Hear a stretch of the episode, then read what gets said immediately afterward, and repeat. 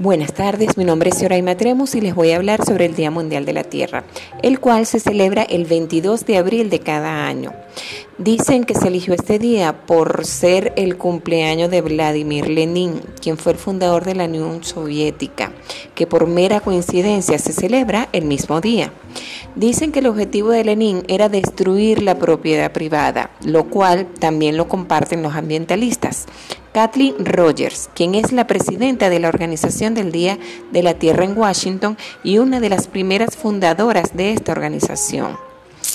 Ya para el año de 1960, la Tierra comenzaba a sufrir los grandes embates del medio ambiente y la gente estaba molesta. A pesar de ello, el tema ecológico no estaba en la agenda del día a día para los políticos. Para el año de 1969 vuelven las manifestaciones, pero en este caso es contra de la guerra de Vietnam. A través de esto, el activista Dennis Hayes fue el precursor del movimiento ecologista moderno. Desde ese momento comenzaron las acciones para mejorar el aire y el agua, abriéndose terreno en la agenda política. Los problemas medioambientales de hoy en día van más allá de los agujeros de, la capa de ozono. A medida que avanza la industrialización en la cadena de abastecimiento, se vuelve más oscura.